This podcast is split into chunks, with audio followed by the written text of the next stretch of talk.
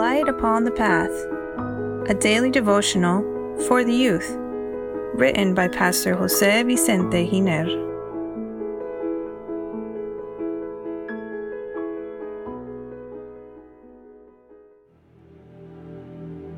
March 23rd Nourishing the Brain. Dear youth, with the types of food we consume in the Western world, it is not rare that so many people are depressed and suffer from personality disorders because the food affects the making of neurotransmitters. Due to the continuous cultivation of our lands, large amounts of chemicals are used so harvests are abundant and beautiful. Due to the many additives used on processed foods, we ingest harmful substances that make our body acidic, harm the mind, cause allergies and degenerative diseases over time.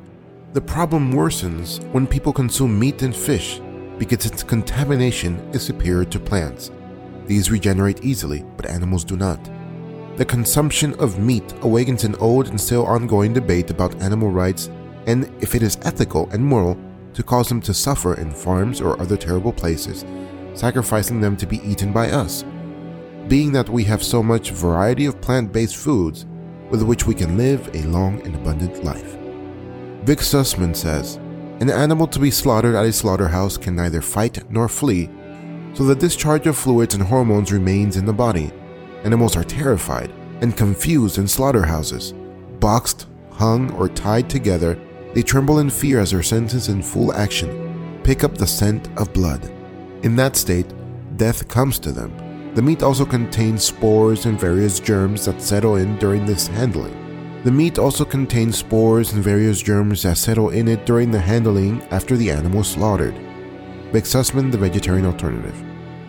Andre Passebecq says, Meat is toxic. It is full of poisons, medicines, vaccines, tranquilizers, etc. Your health for dietetics and healthy living.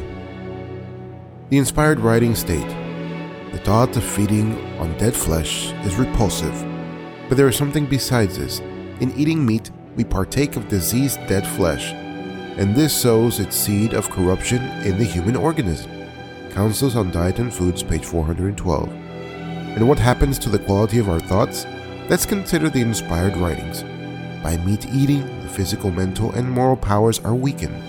Counsels on Diet and Foods, page 268. In light of this situation, dear youth, in order to avoid illnesses and to keep our mind healthy, and optimally active. It would be ideal to consume foods that are as natural as possible and avoid the consumption of meat and fish due to the danger involved.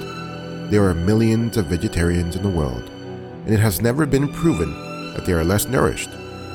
Even more, they live longer. The Lord knew well, the Lord knew well what he was doing when he gave human beings a vegetarian diet.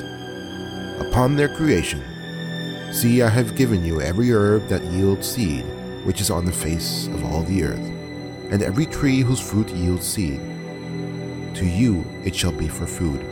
Genesis chapter 1, verse 29. A diet that includes fruits, vegetables, seeds, cereals, and legumes is best. Dear youth, nourish your brain well. May God bless you, and have a happy day.